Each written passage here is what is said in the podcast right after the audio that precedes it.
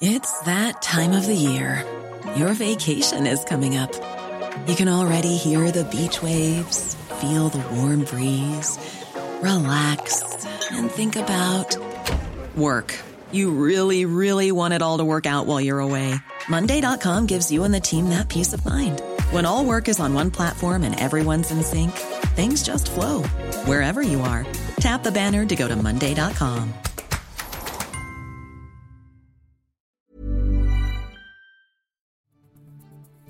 This is the Times afternoon briefing on Friday, the 25th of September. A London police officer has died after being shot by a man who was being detained at a custody suite. The officer was shot by the man at Croydon Custody Centre in the early hours of this morning. Times Radio special correspondent Ross Kempsell has more it looks as if, from the statement that the Met Police have um, issued this morning, that they're not looking for anybody else in connection with this incident because they have confirmed that a 23 year old man was detained by officers at the scene after that shooting. He was subsequently taken to hospital uh, with a gunshot wound and remains in a critical condition. So it looks as if the shooter is in hospital the Met Police say no police firearms were discharged during the incident.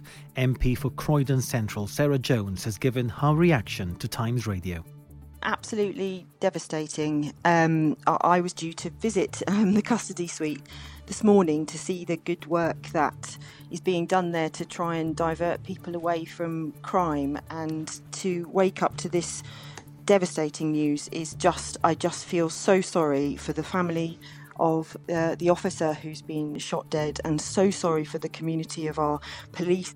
Reaction from the Prime Minister Boris Johnson saying we owe a huge debt to those who risk their own lives to keep us safe. And Home Secretary Priti Patel has issued a statement saying she's deeply shocked and saddened. Our head of news, David Spencer, has more.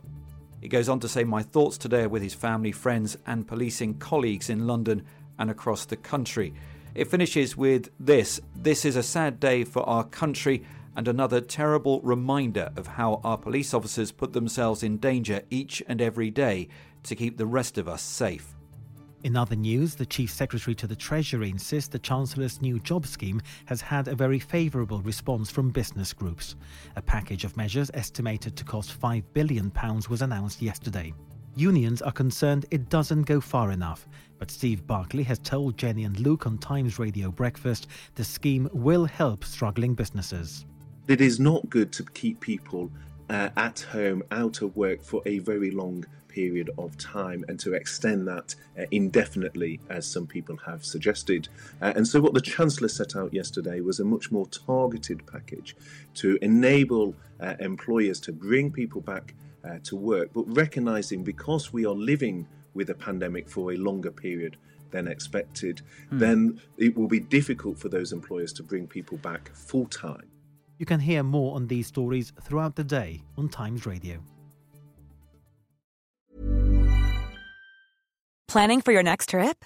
Elevate your travel style with Quince. Quince has all the jet setting essentials you'll want for your next getaway, like European linen premium luggage options, buttery soft Italian leather bags, and so much more. And is all priced at 50 to 80% less than similar brands. Plus, Quince only works with factories that use safe and ethical manufacturing practices. Pack your bags with high-quality essentials you'll be wearing for vacations to come with Quince. Go to quince.com/pack for free shipping and 365-day returns.